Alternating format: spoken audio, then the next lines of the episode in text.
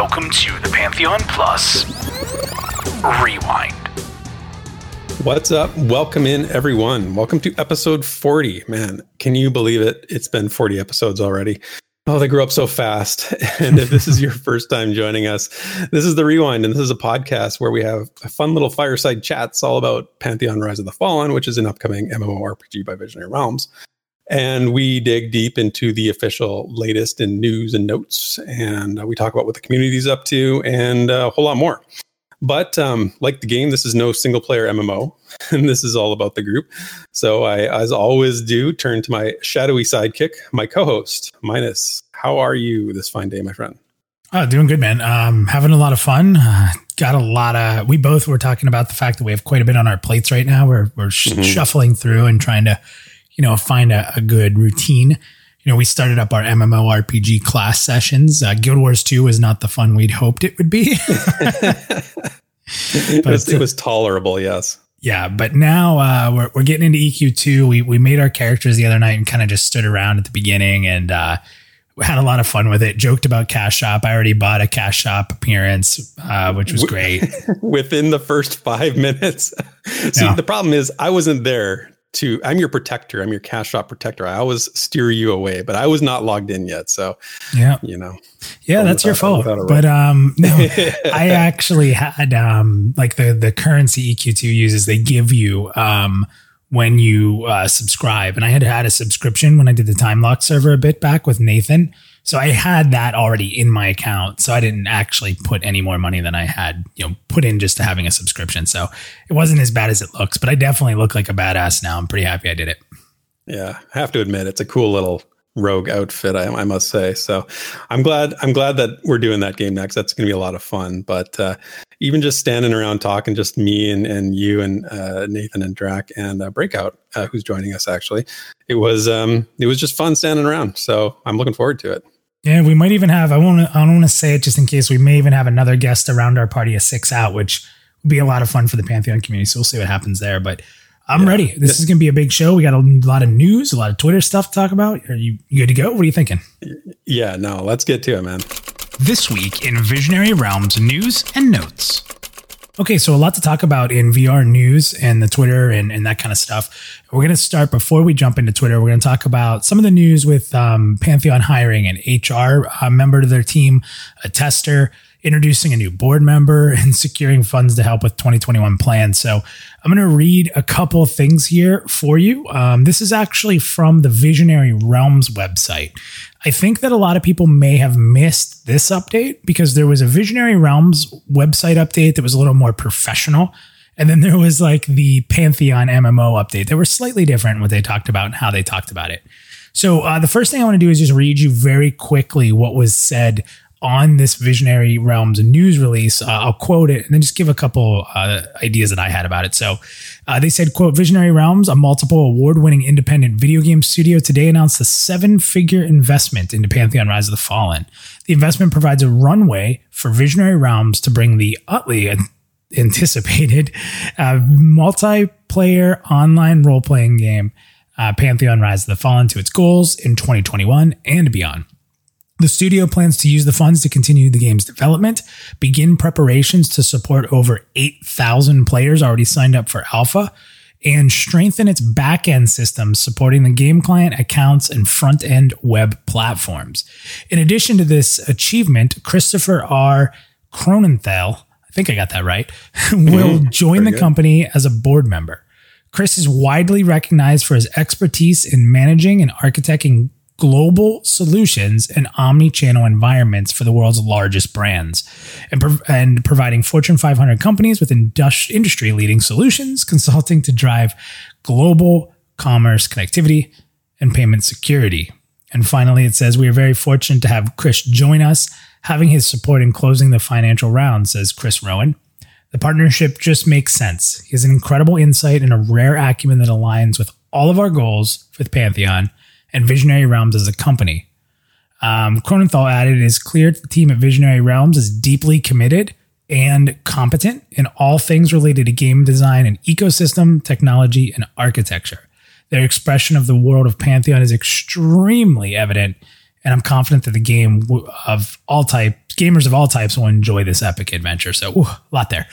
Um, so, what, at the end of the day, what are some of the notes I have here? So, it's big news for Visionary Realms because number one, that first line, seven figure investment. So, what does that mean? It could be a million dollars, it could be 900, 9 million, you know, 999,000, you know, you get the point. So, it's somewhere in there. My guess is probably low. I think it's probably somewhere around the two to four million range, is my guess. Um, and that's huge. That's still huge. Um, and it appears one of the biggest things to take away from that is that they have a, a, pretty strategic plan and roadmap internally laid down for 2021. And this funding is going to get them through that and beyond. So that's exciting. Now, for mm-hmm. those that don't know Chris, um, he's the president of a group called Freedom Pay. So I went on the wiki and just got a very little blurb about Freedom Pay, which I'm going to read here real quick. In 2007, Freedom Pay developed a gateway for credit card processing called Freeway.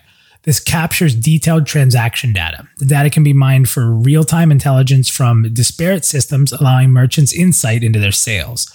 Using the data, Freedom Pay launched a cloud based platform as a service and a first generation incentives platform. This platform gives merchants the ability to launch targeted incentives based on buying habits and deliver the ability to track the progress of incentives against live sales.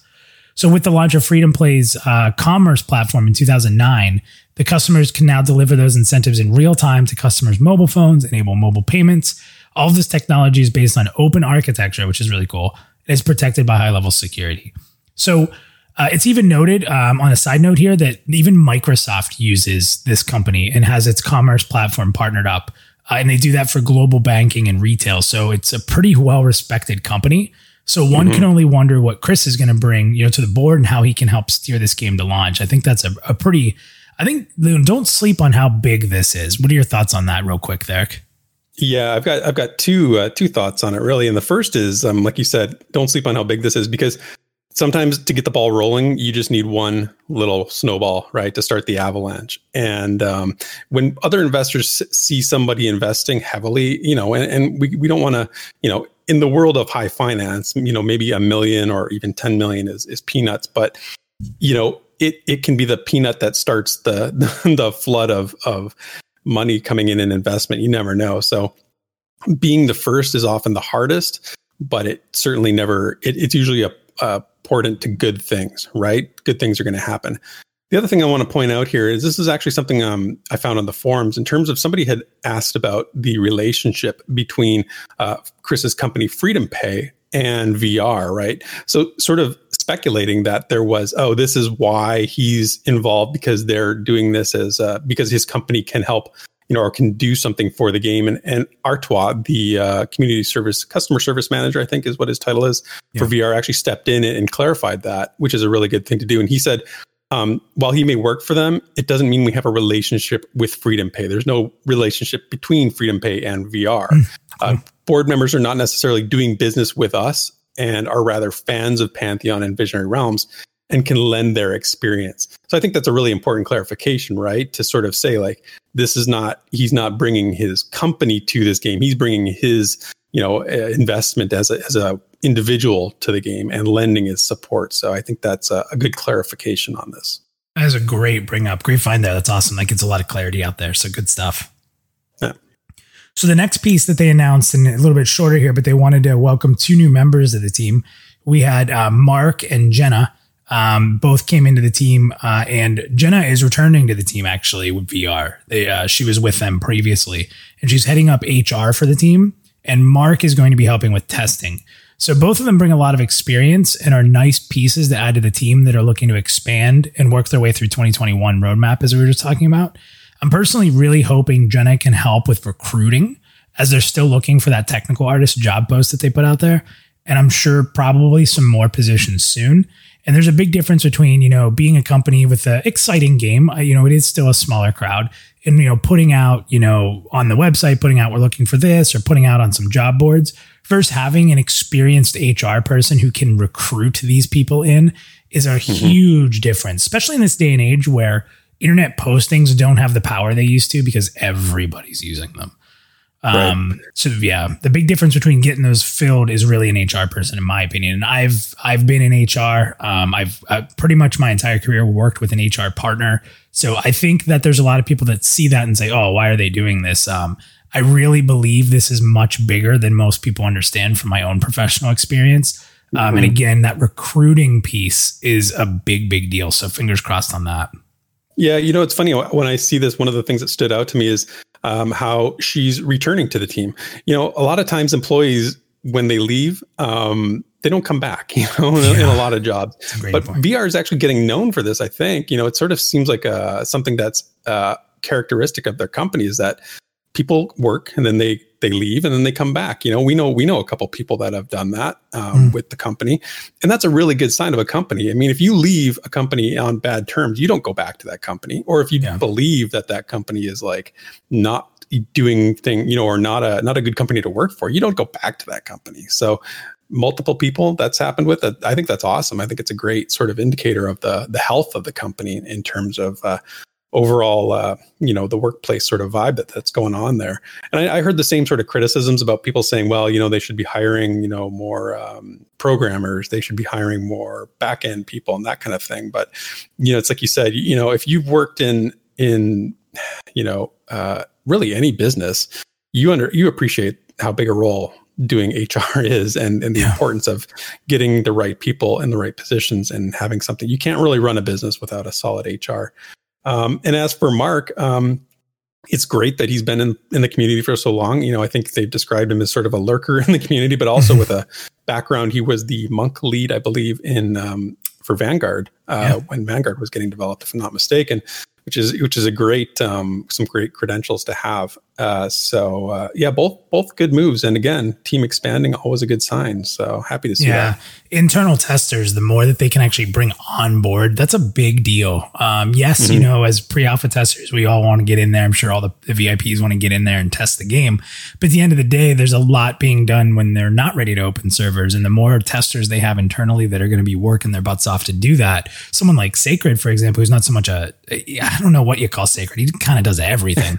Uh, he's like the math guy. Yeah, he's like a math guy, but but you know he's obviously mathing and testing and mathing and testing. So even having someone to test so he can focus on certain things, like these are big deals. I think everybody wants to see the grand slam of all art people. Everyone's so focused on art, but remember the core game is is more important than art right now. It's super yeah. more important, and these are these are core you know, core members of the team that's going to help the company succeed and push forward. And that's really what everybody wants. So, yeah. And no, I mean, I, I like that the team is not, I mean, they, I don't think I've never thought they needed a huge, huge team. I thought they needed a small, lean team that works really efficiently. And, and I, I continue to see that from them. So it's encouraging.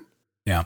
Now we're not going to go much more into the investment piece because we are bringing back two weeks straight controversy, or is it? We're going to talk a little bit about the investment, which is kind of funny to me. We'll get to that later. So let's hmm. jump to Twitter. We had two pretty fun community debates, I think, that were worth talking about. And the first one here is what features or mechanics are you most looking forward to in Pantheon and why? So let's start with Kevin. Um, and they said, um, someone who has every single past life that Dungeons and Dragons Online has to offer. The progeny system mentioned a while ago has me deeply interested. I haven't heard anything about it in a while. The, yeah, it's the, been a while the dreaded progeny word, right? yeah, we need to hear more. Yeah, so many people really want this, and I, I have this feeling it's kind of like, ah, it's. Uh, I know. I feel like that too. I get that. That's the vibe I get too. Is that it's sort of like just not a priority right now. Yeah, yeah. Um, Jay says dispositions for sure. It'll add a lot more depth and making you think on the fly as you react to what they do. I like not being able to predict what my enemy is going to do. At least, you know, I guess what he's saying is like, you know, you go to the same area over and over, it just becomes repetitive, but that disposition changes it up. It's a good. Yeah. Good what if those, uh, what if those pyrophobic spiders we saw on the stream, what if instead of being pyrophobic, they gained a new disposition? Yeah. What if it was randomized? You know, what if they, now they were like, you know, what they the, get what's empowered the by fire. yeah. right. Pyro amorous or something. Who knows? Ooh, look at you with the big words. Um, our friend Nemufe said artifacts, adding adventure game style exploration and to an MMO just sounds super fun. Artifacts really remind me, you know, Joppa loves Zelda. Like, so it reminds me of those like times where you get those items in Zelda that allow you to go to a new area you couldn't get to before. So a hundred percent, a hundred percent. It's exactly what it is. And I love that too. It's so awesome. And Kath Clark says there are so many exciting things on the way. It's impossible to choose.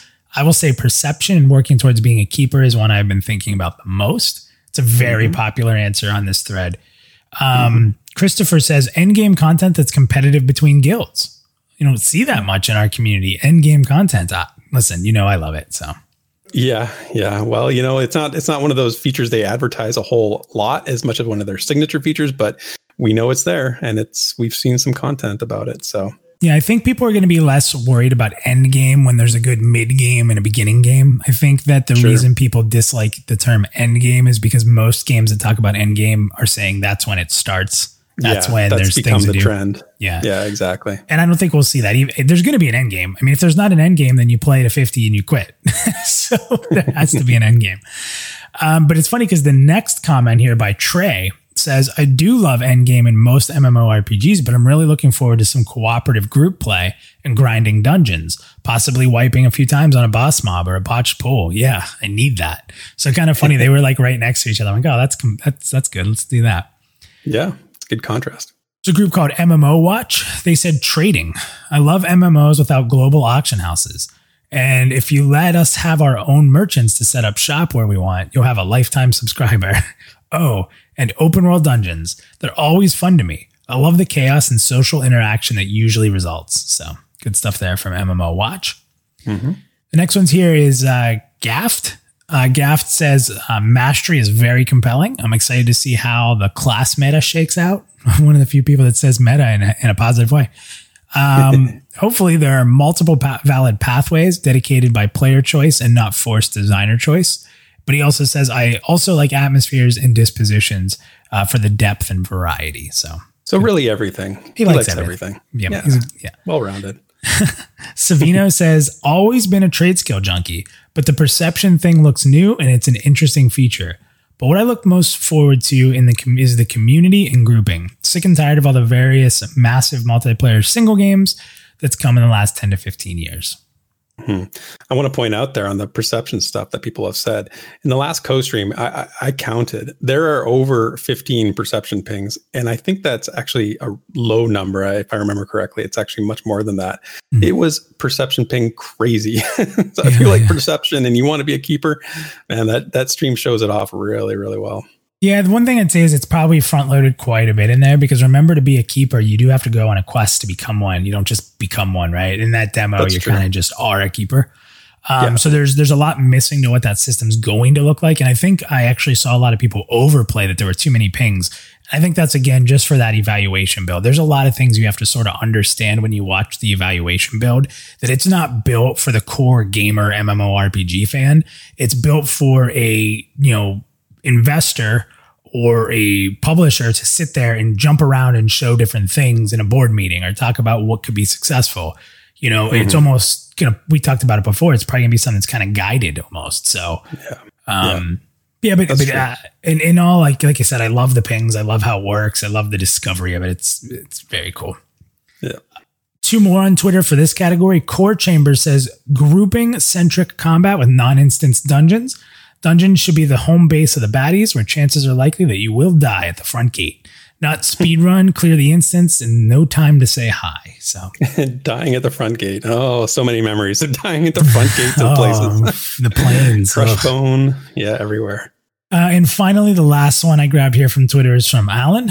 They said character creation. I spend tons of hours creating the perfect race class combination, only to realize my name is taken, which I laughed. I thought that was pretty funny. That's so good. yeah, he was like so ready for it, right? I have not Love been able that. to get minus in like any of the games we play. So that's like you you'll what? see me misspell it differently. when we went to play EverQuest 2 last night, I went to put in my name as Therek, and of course it was taken. So I was like, oh, that's a bummer. And then I realized that it was taken by me because I had another character already named Therek on that server. So I was like, oh, whoops. Okay. Would you just delete him? so I deleted it and created a new Therek. Though Therek lives because That's my funny. other Therek died. That's pretty funny. I mean, asking me this question is is tough. I mean, you know, we spend so much time covering this game and, and talking about favorite features. Um, I'll tell you, I just I look really forward to sitting with a group of friends and sitting in a dungeon, camping a spot. Just sort of the hilarity that will ensue on trying to pull multiple areas and keep it on rotation and maybe even busting little balls back and forth or making things harder for the puller or making fun of Hiya, you know, the healer, blaming the healer. Just that whole like fun experience of like setting up camp, locking down an area, and just hanging out all night. I'm really looking forward Yeah. to that. Yeah, all the all the MMO tropes. Me too. I was I was glad to see this question because I've actually been thinking about this in a certain mechanic lately. Um, you know, one of the things you see in gaming in general these days is, is trends, right? There's always something that's trendy or or going on, like a certain art style, right? Think about pixel art, how popular that's been, you know, Mhm. since it got reincarnated, and it's still going strong. Even like a narrative theme, um, you know, the dystopian sort of narrative is very popular right now, sort of for various reasons. Um, but in terms of mechanics, it dawned on me that climbing right now is the trendy mechanic. Um, for Christmas, I I got uh, Immortals: Fenyx Rising on the Switch, and I've been playing it, and it's a perfect example of what I'm talking about. This is like it's it's a brand new game, right? And clearly, it's like, and I'll say in air quotes, inspired by Breath of the Wild because it Mhm. is very similar to Breath of the Wild. And I'm sure Breath of the Wild was in no part, you know, small part inspired by Assassin's Creed, right? Climbing in those games. So, I mean, these are huge companies making these games, right? This is we're talking about Nintendo, we're talking about uh, Ubisoft, and others that are making these games with climbing as a mechanic um, on the edge of game development.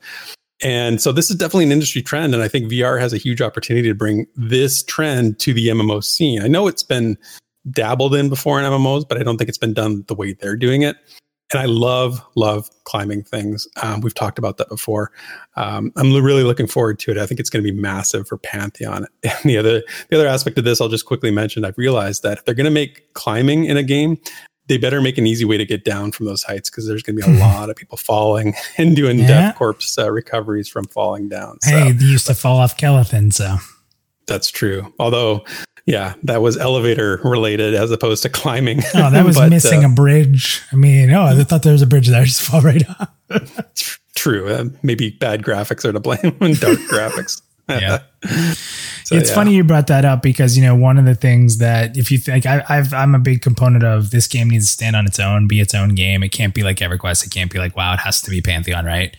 And it's funny because you're bringing up these tropes that are being popular in Nintendo games and and and all these different companies are making single player games, but these little things that those players can grasp onto. Because let's not forget something. One of the big difference between the MMORPGs that don't do well and the MMORPGs that do do well is that games like EverQuest, World of Warcraft, Final Fantasy, and even ESO, they create MMO gamers. You know, like like Final That's true. Fantasy fans who weren't MMO fans came and tried Final Fantasy. Um, people didn't know what MMOs were. EverQuest comes out, now all of a sudden people are like, wow, this is crazy. You know, Warcraft fans come in from Blizzard and Diablo, and they're like, oh, let me try this. You know, that's the big difference between a lot of the games that come out. Then MMO fans try but don't like, but they don't pull in the outside the MMO crowd. And having these features like you just brought up, like climbing, that can relate to these game these gamers that play on the Switch and play console games and play single player games, is these elements that they're familiar with that Pantheon could grab them with. And that's what makes an MMO great is that it's not made for this small group of people. It's made to come bring people in who want to experience a great game and great worlds. And then you do it in a multiplayer sense. So I just thought that was a really good bring up on your part. And it kind of like all that snapped in my head as you said it. So interesting. Mhm, yeah, Very I hope it does bring in those players. Absolutely. Yeah, why not? So the next one here was the community debate. you know how I feel on this one.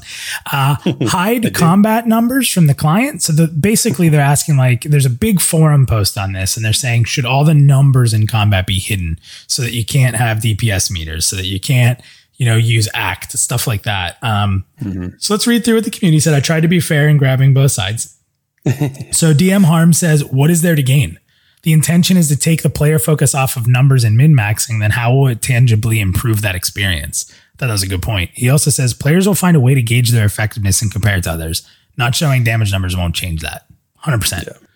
Uh, Rackus Talent said, This is a very important and hard decision. With numbers on there, there will be competition between players, and some players may get excluded if they don't bring the numbers people expect.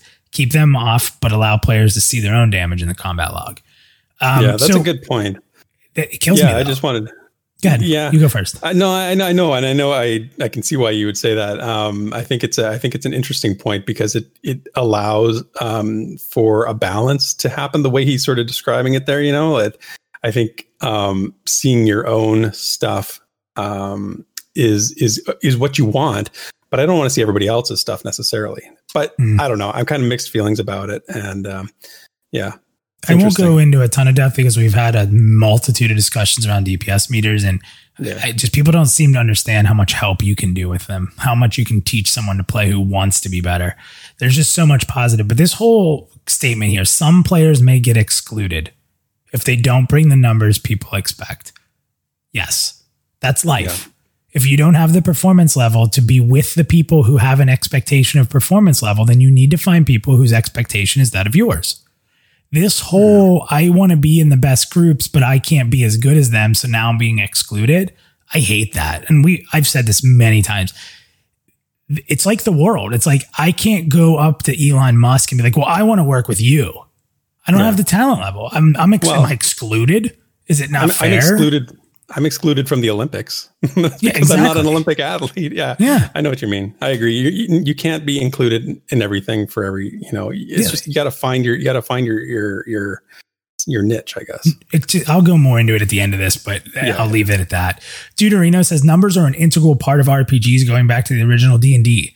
Um, it should be up to the community to decide how to utilize the data for better or worse. Either the community matters or it doesn't. Ooh, love it. Love that. Um, Dan Scholl says in a log and displayed, someone will eventually make an add on for meters. Sad. I wish people that grew up with WoW could experience how it felt to not have DPS meters. It was all about community and not just your gear. People wanted to help. Now it's just solo the ladder to number one. So before you respond to that, somebody actually replied to him, and I included that as well. And this is Rickard who said the game type is completely different between the two. Even if a damage meter would exist, do you really think it would be like that? WoW has no world feeling. The game is towards what you say ladder to number one. I doubt a damage meter would really change anything. I think it's actually better with it. So interesting little look from two people replying to each other, you know, respectfully. Um, and it's just, you know, it's that's the problem is that they need to be there. We'll, we'll get into more. We'll get into more here in a second. Let's read through them. Jamie says, um, if you have no way to measure something, how do you track the changes? Now I'm old and it has been some time, so I may have no idea what I'm talking about. But how do you know if one spec or weapon is better than the other? He's like, we used to use ACT, which was around for EverQuest. It's it's so funny to me that people pretend um, damage meters didn't exist for EverQuest when all the top players were using damage meters and log readers. Like it's just it's funny to me. I don't know. It's funny because I I never used them, and I didn't even. I mean, I can't really remember being familiar with them um, when I played EverQuest. And, and again, that's like that's just not who I am as an MMO player. I'm not that kind of player necessarily. So um, it is it is sort of like surprising to me that they were there. Um, but I'm not. I guess I'm not surprised on the same token because I didn't. I didn't like associate with every single type of MMO player. I was very much with people that Well, I weren't, uh, like to do that I like things I like to do. Y- you were discovering. Yeah. It's EverQuest. You had no game before that. That's true. You know, it's it. That's the issue. That that can't be replicated. It can't. It, will never be. right. it's impossible. We need Men in Black, little like one of those things? Little flashes. It's the only way. mind mind Yeah. wipes. Yeah, it's the only way. I mean, it's just the thing is, if you don't want to use them, if you don't like Don't. them, then don't associate with people who do. You know, Yeah. just just make a guild of no damage meter guild and, and be on your merry way. You know, Exactly. Uh, Jonathan Yeager says, have it toggled. User can opt in or out. Would like to see built in damage calculator. Not a big fan of having to get mods for quality of playability improvements. Toggles. Ugh. Uh, Sean Holden says, do not hide anything combat related from the client. Please include built in damage meters, threat meters, full combat breakdown tools, in- including group and area or raid wide CC breaks, interrupts, etc. He wants all the data. Um, Ashran's Fall says not worth hiding. It comes with great benefits of bug testing, balancing feedback. It's just one point of many. The positives of having it far outweigh the negatives of not having it. It's a good point. How do you know things are working well if we can't even see the numbers? Um, Goblin Farmer, Goblin Spunk Farmer, nice name. nice name. Um, it says the community has to do its job to not allow toxic players to bar people from content due to not so perfect rotation. It's nice to have the information available to us to see progression and incremental improvements in our tunes. And finally, Rob says, do not allow meters in Pantheon because it trivializes the game into min max. All fun and immersion is ousted just so some guys can stare at meters instead of interacting with others. The game should be immersive and deep. Meters make the game about numbers instead. So you had, Yeah. I mean, it, it's so funny to me. And, and Rob, no, you know, no, no uh, harm, no foul here in what I'm saying. You're obviously allowed to have your opinion, but it just comes off as someone who hasn't seen the positive because you're not looking. I mean, and, and I know that's harsh. There, you can call me out if you want, but the, the simple fact is, is you're that is not going to happen to you if you're in the right group of people. So it, Yeah. it becomes this whole thing again where we're taking a tool and we're blaming the tool for the result. But the people, to, the thing to blame is people. It- it- It's not the tool. People have changed since EverQuest. People are not the same. The social climate is not the same. Gaming in itself is more popular and more competitive than it's ever been. It doesn't matter what game you're playing. People are speed running NES games. Do you realize Yeah. that? Like eh, those games weren't meant for that. It's it, gaming is becoming a sport, and it doesn't matter if the game is made for that. People will find a way. So it's just you you can't say something so widely big like that damage meters takes all fun and immersion out of a game. Completely off topic. Like I get it. You don't like them, but slow down a little bit. Like just say you don't like them that it hurts your immersion. But it, it it's I have made so many great friends of people who were afraid to raid. Keep that in mind, afraid to go to a raid because they didn't know how to perform. So they never saw raid content. They never saw high level dungeon content because their reason to not go was they were afraid they couldn't do it. They were scared to try. And because of damage meters and because of spending time with them and helping them understand how the damage works, how their class works, things they wanted. If I didn't have those tools, those people wouldn't have turned into great raiders who got to see all the content they've never seen, to tell me thank you, to have a whole different game experience and be able to then help others. Without numbers, you can't do that. And it's just, it's super silly to me to take something that is the basis of this entire genre and say it ruins the game. Like, that's too much. That's too much to me. So, I mean, here's my thing, and I'll keep it short, but I'm not the type of player, like I said earlier, who would use a damage meter necessarily. Um, but I don't feel like it's something that needs to be, you know, uh, banned or uh, not allowed. I just feel like it's something that you need to make a personal choice about whether or not it's something you want in the game. And if you if you think it causes other people to behave toxic towards you, I mean, what the one of the people on Twitter said was, you know, barring people from content is is toxic.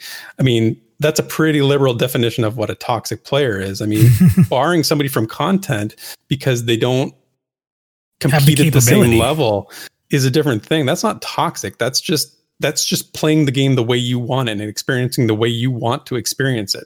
I could experience life in many different ways. I could become, you know, an alcoholic and, and be drunk all the hmm. time and experience life like that. Or I could, you know, do it in a, on the complete polar opposite and become like a, a monk and focus on inner self improvement and spirituality, that kind of thing. It doesn't mean like you shouldn't remove, you know, a way of experiencing something just because it's not for you. I, like I said, I'm not the type of That's a person who would huge use thing it. for me. Removal doesn't fix your problems. Yeah, And it- you know, and adaptation and evolution fixes the problems of the world. Removal does not. Yeah, exactly. Exactly. I mean, I'm I'm not to I'm here to say like I've played lots of single player RPGs where you can really customize the combat feedback and you do need to in those games at a pretty granular level, right? Pillars of Eternity is a good example. I want to know if the numbers I'm rolling against to improve my chances in a battle because if I don't know if this mob is, you know, resistant to, you know, earth damage, for example, then I can't I can't have a chance to defeat it if it's killing me. You know, I don't know what I need to do to, to defeat it. So those numbers, but again, it's optional. I don't have to see those numbers. I can turn all that stuff off and I can just sort of play by feel if I really wanted to. So I think that's I think that's where we sort of land on this. Yeah. So the last thing I'll say here is this you're not a numbers guy. I am a numbers guy. Mhm. Be honest. We're in the same guild. We're both Yep. leaders. We're going to be doing content. Do you not foresee a time where we're busting each other's balls over the damage meter and having some fun with it? Like on a fight where I'm like, Therek, I'm beating you. And you're like, no. And you take me down, right? that- Is that yeah. not going to be fun and goofy and have a good time with that? Come on. That's that's exactly right, and that's what I was thinking as I was saying what I was saying. I'm like, I know that there's going to be times when you are gonna, you know, we're gonna be having raids or we're gonna be doing content. You're gonna be like, you're gonna be crunching numbers. You're gonna be like, uh huh. I'm like, I'm sort of tuned out to that. Like, I don't really, you know, I don't really get into it as much as you do, but we're we're gonna take it in our own way and we're gonna have a good time with it, right? Mhm. Like Friendly competition, facing, man. If you're facing a situation where somebody you're really having friction with somebody because they insist that your numbers be one thing, and you're like, I don't really want to do it that way. You know what? Do it with somebody else. You know, find Yeah, somebody else who will do it the way person, you want it to do it. Remove the person, not the tool. Because you could go meet another person with the same tool and have a great experience. So it's not the tool, it's the person. Yeah, and I think you know, again, I've said it before, but I think this might be just a byproduct of the sort of the single playerization of um, of MMOs. I think it's a huge byproduct of of everybody expecting to be included in everything in our society. I know that's going to come off as harsh, but yeah. I'm I'm not included in certain things. I'm not going to be in a bikers club. I don't ride a motorcycle. Like inclusion is okay and welcoming is okay, but you don't have the right to just be where you want to be. I just Yeah. I can't subscribe to that. I don't know. That's just my Yeah, feelings. No, I know what you're saying. I, I'm not. I don't. I don't 100 percent disagree about that. It is Yeah. a sort of a bigger a bigger mentality, but um, Mhm. but in terms of this this issue, you know, yeah, like I think that's uh, I think it's an interesting discussion, and I but I think we're on we land a little differently, but we still we Pretty can close, still play actually. together. Yeah, exactly. All right, so that's it for VR news and notes on Twitter and the recent announcements about investments, which we'll get back to in a little bit here. So over to you. When the Pantheon community speaks, we listen. So let's dig into the forums and fan projects to see what the discussion's all about. Okay, so crafters, we have some catching up to do here. We uh, over the Christmas holidays, we were given some serious uh, crafting beans um, from our pals Nefel and Convo over at VR about what crafting is shaping up to be in Pantheon. And um, this information was actually gift wrapped for us uh, by community member Trasic, who did an article over at Pantheon.plus where you can read it, um, where he summarized everything. And and that's not even all of it. There's actually more. We saw the first implementation of crafting in the co stream in January, which was, you know, rudimentary, and and he didn't uh, didn't really get it right.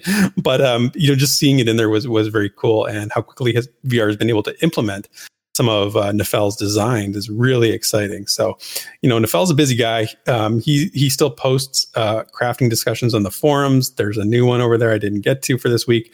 Um, he even stops by and lurks during our rewind premieres, so he might be in the chat right now, and we might be talking to him. Um, so I'm going to hit the bullet points here from the pre-holiday uh, crafting drop, and we'll we'll run through them and then uh, have a couple uh, discussions about it. But um, these some of these are really really significant. First one is crafters in Pantheon will be able to customize the stats and the appearances of the items they make. The template will set the 3D model, and the materials used will dictate the skin. Uh, crafting will not be a simple com- combine button or a passive timer. Players will have to intelligently use the tools and abilities available in order to succeed. Uh, certain templates will require unique crafting stations to complete. So that's cool, like unique crafting stations out in the wild, who knows where. Um, crafted items and stats. Uh, crafted items, stats, and appearances are not going to be modifiable after creation. Very interesting there. There will be some subtle differences between looted and crafted items, so that both will have value to players. I think we we we knew that. Um, and an adventuring class will uh, level will not restrict crafting progression directly. So very cool. So you can sort of independently become an excellent crafter and not necessarily have to be an adventurer, right? So um, lots of interesting points there. On harvesting, uh, we learned that tools and equipment will matter for harvesting. That makes sense. Crafting materials can be gained through harvesting natural resources, salvaging dropped items, and as loot directly from NPCs, likely those near harvesting node concentrations. There you go. the, See, uh, I can be a crafter. I'm just going to go kill anyone who looks like a farmer. Your role is well defined here. yeah, they've made it easy for you. Salvaging dropped items is pretty cool. I really, uh, I'm glad to hear that because I think that's, I think that's really important. Well, we got to get materials out of the game. We got to get items out of the game that you could otherwise sell. And any way to do that, Tradesmog, is uh, a really good idea. So, Oh, I was gonna sneak it in there somewhere. Yeah. Blacksmithing uh, got some particular love. We actually, again, we saw it in the stream. Um, so uh, Nefel says um, blacksmithing will use uh, uh, one-use molds. Uh, common molds will be from uh, open access NPCs. Uncommon molds will be unlocked through gameplay, such as faction-locked NPCs. and rare limited quantity molds will come from adventuring. So that's very cool. Uh, molds will be templates that will tell you what generic materials or process goods needed to uh, complete the item. Some molds will include optional materials to add things like celestium shards, which we'll get to in a minute, but are not required to complete an item. And um, yeah, then with regard to mining, which we we actually saw that as well in the stream, co uh, mined some ore in the cavern there. Uh, they said nodes will be ore deposits. Ore deposits will have a lowish chance of being found in appropriate terrain. Larger nodes or clusters will be found in certain locations and often guarded. Dangerous and remote locations will have ore with higher quantities of exotic materials and higher yields. And each ore deposit will have a slightly variable mixture of primary metals, precious metals, exotic trace elements, celestium shards, and celestium dust. The mix will be discovered when smelting. Mm. How cool! How cool is that, right? You don't figure it out until you actually take it back and smelt it. This is one of the points I really picked up on when I read this the first time. I was like, "Wow!" So you actually don't know what you have until when you're out harvesting and stuff, and then you go back and you take it and you smelt it down. Then you it's sort of like, and I, I don't want to use like the you know the loot box analogy because that's what you get picked up on, but it's sort of like you're kind of doing that a little bit, right? Because you're like, "Ooh, I've got all these nuggets of stuff that I gained. What do I have? What I'm do I just, have?" I'm just really happy right now that, you know, Nefel was part of Pantheon Plus for a while and he agreed that he'll be making stuff for me. So that doesn't go away. So luckily, you know, I'll have all the best gear, daggers, and stuff like that from Nefel. So in advance, thanks for that, Nefel. Yeah, you be, you better keep sending him your uh, your bribery payments because um, you, don't want, you don't want your subscription to Nefel's crafting services to run uh, out. Yeah. But this stuff has Nefel's fingerprints all over it. Like every time we talked about crafting with with Nefel, this is like all these ideas. They're very um, you know, I can see him talking about this and coming up with these very easily. Yeah. And then lastly, we we need to talk about the celestium dust quite a bit, and it's interesting because he says celestium dust. Uh, it comes in dust as a refining additive, shards, which are special material components, crystals, which are primary components, cores, which are magic engines for big things, and clusters, which are huge, dangerous, magical deposits. it's so cool. So Celestium dust comes uh, in types which uh, of might. For example, again, we saw this in the stream. There was a there was a Celestium shard or dust of might, and there was also something of, of another quality attached to it. And I don't remember what it is off the top of my head right now, but um, again, we saw in the stream. So when these are added to raw materials during the refinement process, it confers a magical bonus on the process material. The magical enhancement on the process material will then be processed onto the final product that they're used in and then lastly, celestium is a material inherently important in the magic of to the magic of Terminus and is found nearly everywhere, but in small quantities. So lots of good stuff there. And um, I'm not going to go crazy on the community comments because um, you know we could go on and on, but I did want to give sort of Trasik's take on this because he was the one who summarized this on the article at uh, Pantheon.plus. Here's what he said. I'm personally very excited about all the beans that were shared. Crafting is going in a direction I believe will stay relevant to the entire life of Pantheon, assuming the magnitude of bonuses received from the raw materials and celestium dust stays in relative balance with future dropped items. The more buttons and levers that can be can be built into a system from the get-go will also allow for a very high degree of tuning and modifications in the future. Convo and Nefel have built a lot of buttons and levers into this crafting system. And Trasik is an experienced crafter. He he's uh, from the Pantheon Crafters uh, community and that site, so he knows what he's talking about. And um, somebody else actually pointed out how cool it is that um, the Celestium you know, having ore named um, from the world that it comes from, like it, sort of connecting it with the lore is very cool. Um, and there is lore about Celestium in two places. I included it one here in the notes because I this is one I knew about at the time. Um, if you read the uh, lore on the Ratkin, when it talks about their species and their their their culture and that kind of thing, there's actually a reference to Celestium being an activator for the um, the sickness that that uh, the the Ratkin are uh, prone to, called the Drawn. Mm. And then there's actually a further post, and I didn't include it here from Nefel, that I think he may have spoken to Jan Gerhardt. I don't quote me on this, but it sounded very Gerhardt-ish on the forums about giving a little more lore detail about Celestium. So all good stuff. Two of my favorite things, lore and, and crafting put together. All that said, Minus, what, what do you think about this? Pretty cool, right? Yeah, you know, I've I've constantly poked at Nefel and said, if you make a crafting system I'm interested in, then you've done God's work. Um, you know, it's uh, it looks like it's going to be pretty complicated. That could be fun. I don't know, man. I just I am such a dungeon groupie. Like you guys are gonna be so sick of me jumping online when I do. I'm like, hey, who wants to go do this dungeon? And minus, we've done that dungeon every night. Yeah, let's go. Who's in? Like, I just I love it. I am such a junkie for dungeon crawling and camping and farming and killing and, and just trying. Like, hmm. I just I'm hooked on it, man. I'm so hooked on it. It's just hard for me to go do something like crafting where I kind of sit still and I'm kind of putting these things together. And again, I understand why people love it, and I love crafters because they've helped me quite a bit. But I, I, it's it's just tough. It's really hard for me to sit and and do like crafting. It is just very difficult. So. Well, I, I, agree, and I think what your role is going to be. I mean, you're going to be harvesting though, right? I mean, when you're in those yeah. dungeons killing, like you're going to have a pick with you, right? You're going to be harvesting this stuff for. Depends on how much loot us. I got to carry. Do I have room for a pick? I don't know. We'll see. And if you're dying all the time, it will remain on your body too. So that's a problem. Hey, who, who, do you think I am, Ronak? That's not fair. I don't die all the time. I've played with you. I know I'm dealing with. nice. yeah. Anyway, yeah, no, cool stuff. I hope the crafters in the community um, are, are really happy to hear this, and I'm sure that uh, it'll it'll spark lots of discussion and stuff like that. If you haven't seen the article again, go over to Pantheon Plus, check it out. And uh, that's it for this week's community discussions. Controversy, or is it? It's that time again. So last week we did controversy, or is it? It was the first time ever, and uh, we didn't agree. You said it was no. controversy, and I said it is not. So let's see how today goes. Today's topic is Pantheon gets a seven figure investment. But wait, I thought they were fully funded. Oh so, yeah.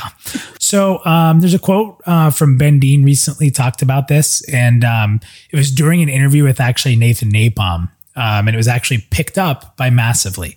So this is what he said um, uh, back then, and that was uh, in October.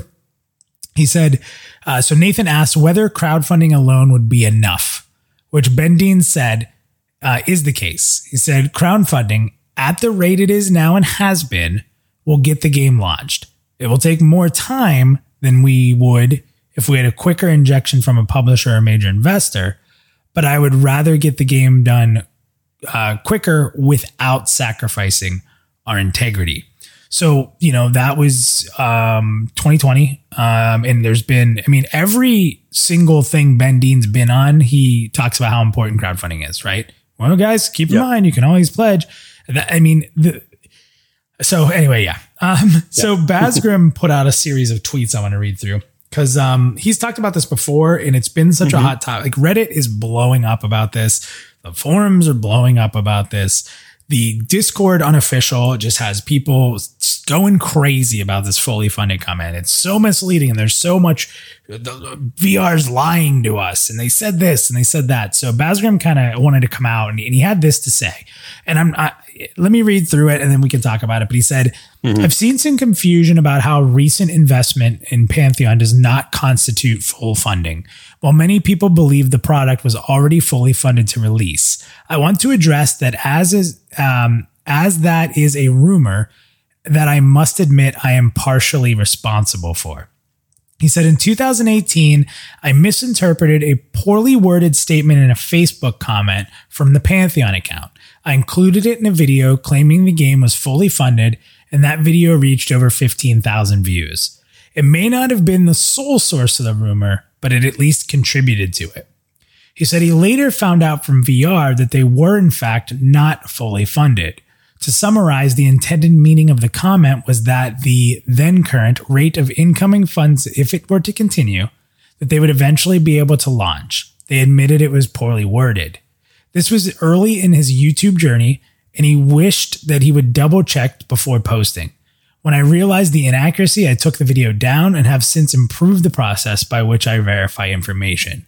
You can find the original statement in context here, which he had linked. So, you know, big on him. Nathan came out yeah. as well and said, you know, I've also said the same thing. I've been thinking about this. I'm going to guess I probably mentioned it. Um, but at the same, I don't know if I have. Like, I don't honestly know. I do know that I've constantly said we still need to get more people to donate. Like we still need to pledge. I mean, I talk about pledging all the time. It's one of the things that automates in our Twitch channel. Um, you know, it's one of the things that you know I, I we celebrate new people on the rewind, right? That pledged yeah. in or come in. So um, I, I might have said it. I've never believed that. Um, and you'll call me out if you have a quote or something because all my stuff's out there. But I don't remember being like, "Yeah, this game doesn't need more money." Um, ever. um, yeah. It just it just seems very silly, and then it's just weird because that skeptical community just pounced on this announcement, calling uh, you know, oh, well, it was fully funded. So now, you know, VR is lying and being dishonest with the community. So they seem there, there's a huge subset of people on the on the skeptic side that are mm-hmm. using this to label VR um, negatively and calling this a controversy. So, Therek, what do you think? Um, well, no, it's it's it's not a controversy. Um, you know, the thing about the the fully funded thing is that it was sort of a common understanding in the community. I know I really I really respect what Basgrim is, is saying here. I mean, he's I, I when he said this the first time, I really uh, my ears pricked up and I was like, wow, that you know to sort of go back and look at what something you've said and, and sort of you know take ownership of something like that. Um, it's pretty uh, pretty impressive. Um, and you know we, we are always just doing the best we can. We're trying to interpret information as best we can, and it was sort of the common understanding that. Um, that that term fully funded was thrown around quite a bit. But you know, the funny thing I, th- I find about this is that this the same crowd who's who's sort of now up in arms um, is also the same crowd who said they couldn't possibly be fully funded because to be fully funded means you know the launch date, right? It, it yeah. has to be that way. You can't say you're fully funded unless you know the launch date. So they were saying that back when you know before um, this sort of fully funded idea was around, or when it was sort of gaining traction, I should say and sort of using that as a way of saying, you know, it's, um, you know, it can't possibly be true.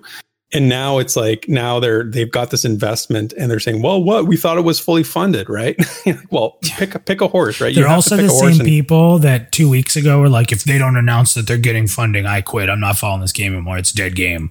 So yeah. they announce the funding, which is super good news. No matter how you want to interpret it, it's good news.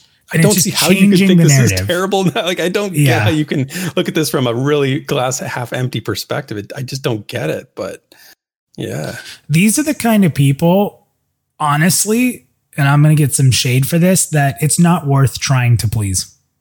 Yeah. As simple as that. Like it's not worth trying to please people that constantly move the goalposts and change the story so everything is negative. It just doesn't work. Like you can't be somebody who said this game's not fully funded and then pretend you believed them and you're so misled and oh my god, like it's yeah. just BS. And you know the other thing that kills me about this, Therek, big game companies constantly make mistakes or misspeak or have to go back on things they've said. EA, Microsoft, Nintendo, everybody why should VR, who's a new company, who's never had a game, who's gone through some changes, who doesn't have super funding, why are they not allowed to do it? If all these other companies that are super professionals do it all the time, like VR is a bunch yeah. of humans. That's what we do. We make mistakes as humans. We we learn and we evolve. You know, when you say something that isn't right, the best thing you can do is become more educated or figure it out and then change your perspective. It's called being an educated human being. If you just stick to a perspective and stick with it or stick to a statement and don't have the ability to evolve and say, "Oh wait, let me rethink that" when you gather more information or you realize you've done something wrong, then you're just you're stuck in the mud. Like what are mm-hmm. you then? right? Yeah, I think I think on a past rewind, the way I described it was um, it wasn't like there wasn't a deception, there wasn't anything sort of misleading. It was it was just a matter of of not you know they have to be very careful about the information that they can't put everything out there. Their their financial situation can't be fully public information for you know for all the reasons that they talked about. They say it on the forums all the time. You know, like it's just there's there's legalities involved. There's they have to run their company to a certain standard. And when you you know when you can't communicate everything you're always open to misinterpretation. And on the previous rewind i said that i just think we didn't have all the facts you know? They they weren't deceiving anybody. They just we just they, they couldn't tell us everything. And that, so we we took that and ran and sometimes they're bit. just figuring it out. Yeah right. It's it's a it's a it's a process right? It's an ongoing process. Yeah Ugh. so so no there's no controversy you know like it's just i think sometimes it's just a lot of uh again the loud voices but you know if if you've got a legitimate argument or if you've got something you know that you want to try and make the argument you got to be open to what would change your mind? Like, is there anything that I could say that would change your mind? You have to constantly be asking yourself that because if there is, that's good, you know. But if there's nothing, like if anybody, if anything I say to you, nothing's going to change your mind, then it, you're sort of like, you know, it's we can't really talk, you know. Yeah, like, it's it's such a waste of time. It's a Yeah. waste of time. If all you're looking for is to be validated, like move along. Seriously. Yeah. it's just, I you don't know, know. this is There's- this, this, is, is, the this is a- least controversial thing that has ever happened in my life. Literally, Yeah, the game that we all want to come out, including those people, because they're telling us how VR is doing all wrong how they would do it. We literally get a seven figure investment and we're going to try to pick negative things about it. This is the most ridiculous thing ever. Like, give these guys a freaking break. I want to see how perfect all those people are. That's what I want to see. like, let's, come on. let's take our let's take our seven figures and celebrate every single one of them. Yeah, so jeez. that's where Like, I'm at. come man. on, like find another day to complain. Pick a class you like that's been designed horribly. You know, talk about how you want crafting. This is a seven figure investment into the game you want to play. Grow up. Jesus. No controversy. No, not this week. All right, let's move on. Sit back and relax. It's time for the lore you know. Okay, and now we're going to have a reading from the Book of Avaloth, the primer on the human pantheon of deities. Argos, he who brings peace. Argos is the chief deity of the fortress Devair and the Devair noble family. While his title suggests a passive role, Argos is often paired with the elements of war. He is the bringer of peace, to be sure, but peace is often brought through conflict. Argos is often depicted on shields and sails, or in the case of Thronefast itself, on the massive ballista that face the Bethrael Sea. His presence is believed to determine the outcome of battle, and he's hailed as an undefeated in every encounter on Terminus. It is among the highest honors to declare a warrior fraught with Argos, owing to his or her inability to be deterred from victory. Argos is sometimes sometimes referred to as the bringer, and his worship spikes in times of peril or battle, waning among the population in times of peace. Thus, his priests are known to remark, Argos is forgotten as quickly as he arrives, and lamented as quickly as he departs. And that's the lore you know. Here's the mail, it never fails. It makes me wanna wag my tail. When it gets here, I just yell, Mail! We're getting sued. Okay, so now it is time for the mailbox. Let's start with one from the Fell here. He says, What do you feel has been most influential item loot quest reward to grace an MMO? Any MMO. This is um, this is a great question. Really interesting, actually, um, because of the because of the word influential. Um, I had to think about this one for a while, and actually, believe it or not, I did a little uh, I did a little research to get my answer on this one because I'm going to take a different perspective on. it. I'm going to say, um, I'm going to say there's a moment in MMO history where a lack of any loot had a really big impact and was very influential. I'm talking about the famous story of the death of the sleeper on Zek Mm. in EverQuest, right? If you're not aware, you should Google the story because it's really awesome. It's one of those legendary moments in MMO history where one of the biggest, you know, baddest NPCs monsters ever created in, M- in an MMO was slain, despite the fact that it wasn't intended to be slain, but actually had no loot. so, so what makes that influential is that you know after it went down, you know, people I think started to look about you know MMO devs maybe started to um, know better than to design an NPC that you think is unkillable or will never be looted Yeah. because this one event proved that you better itemize your mobs because people will find a way no matter what you do to kill them. So that would be my answer. Yeah, I'm going to take the very generic one here that everybody probably thinks I'm going to pick. It's J Boots. I knew you Um, were gonna go J Boots. yeah, I mean, EverQuest, right? It's called EverQuest. The game had pretty much no quests, but one of the quests that really stood out to me was J Boots. And there were just so many pieces of it. First of all, the item was amazing. I, I had it on almost all my characters. I've told you before, I even had it on a bard, which is stupid. I just wanted to have it. Um, there was just so much about it. Like, the the rare ancient cyclops ring, right? Like to find the ancient cyclops, a variety of ways you could was in itself like this epic moment. And then you get all this copper and you're chasing this Hasten Bootstrutter around like an asshole that he was and trying to catch him so you could hand him all this damn copper because you were slow as hell running through, was it Karana, right? Yeah.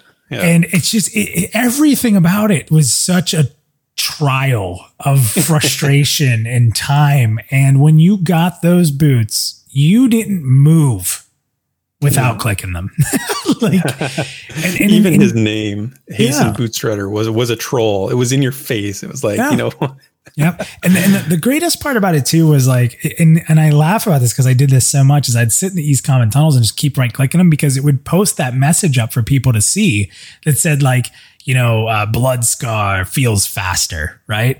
And mm-hmm. and everybody would see it. So I'd literally just stand by people clicking it, being a jerk, be like, "Hey, I have J boots." you know, you had that red effect that would go around you. I mean, it just Very everything. Oh man, and it's I mean to hold up the way it has. There are not there is not a single EQ fan that you can say J boots and they don't know what you're talking about. Not a single one, That's I believe. Right.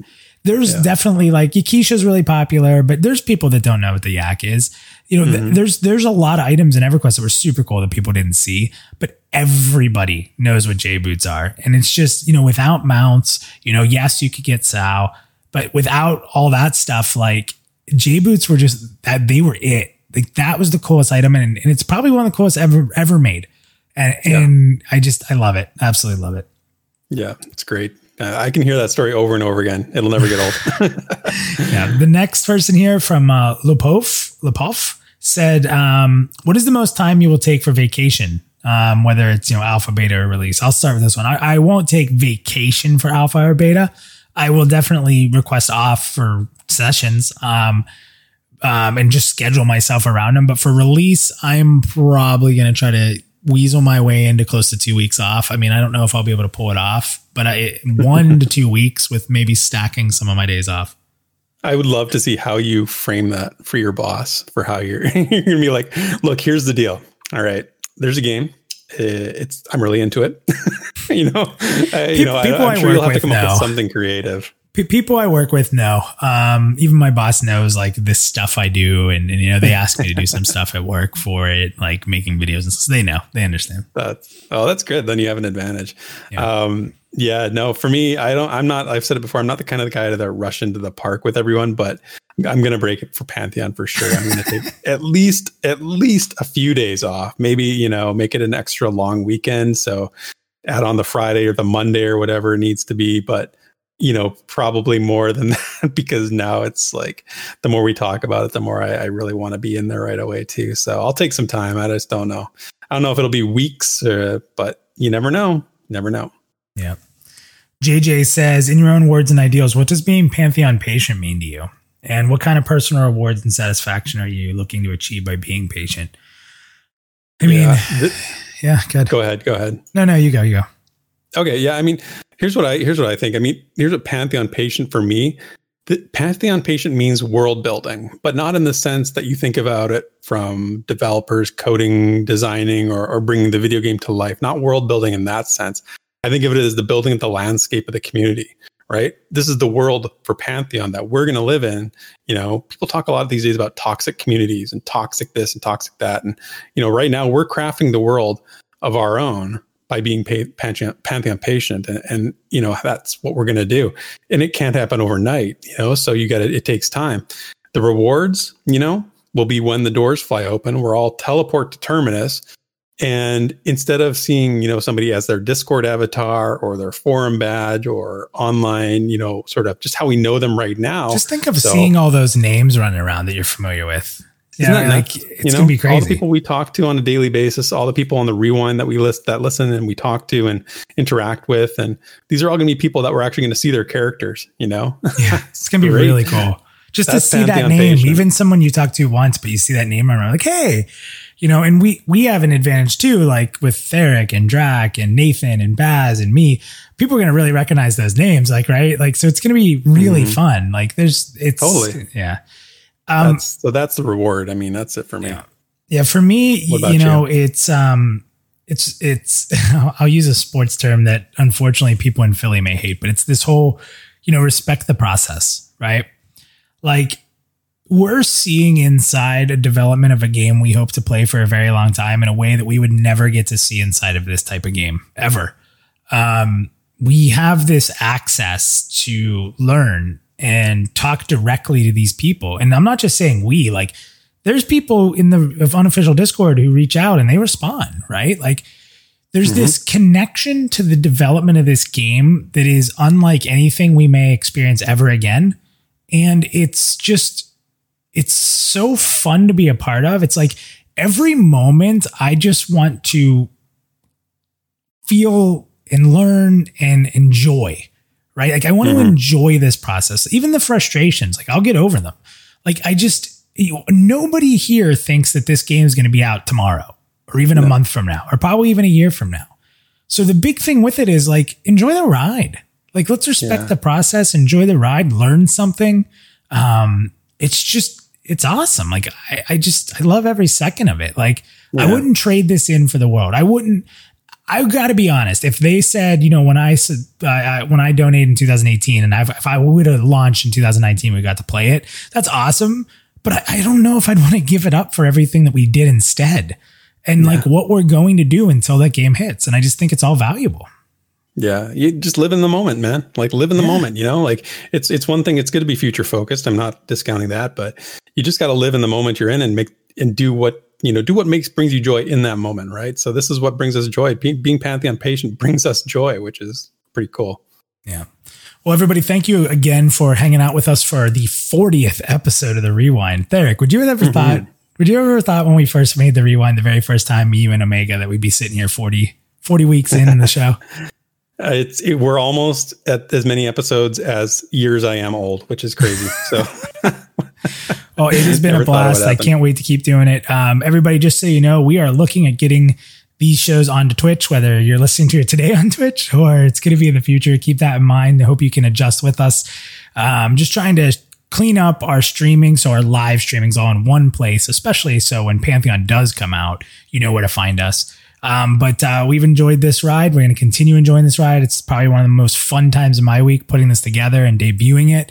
As always, Derek, thank you for uh, being the best co-host in the world. And uh, I look forward to playing some EverQuest with you this week. I look yeah. forward to seeing your video about Rangers in Guild Wars 2. And mm-hmm. I just mm-hmm. look forward to uh, everything growing, everything evolving, uh, updates coming with Pantheon Plus very soon that people are going to love. I mean, listen, every day is a new day. Every day is something new. We're evolving. It's it's a blast, man. So thank you for everything being at being at my side here. And uh, other than that, man, I guess we'll see everybody next week. Yep. See you next week, everyone. Thank you for listening to this week's episode of the Pantheon Plus Rewind. Be sure to follow Minus and all Pantheon Plus related content on Twitter, Twitch, and YouTube under the name Pantheon Plus. Also, be sure to follow Therek at Pantheon Therek on Twitter. Keep up to date on all Pantheon Rise of the Fallen information on www.pantheon.plus, the definitive source for all media of Pantheon. Until next time.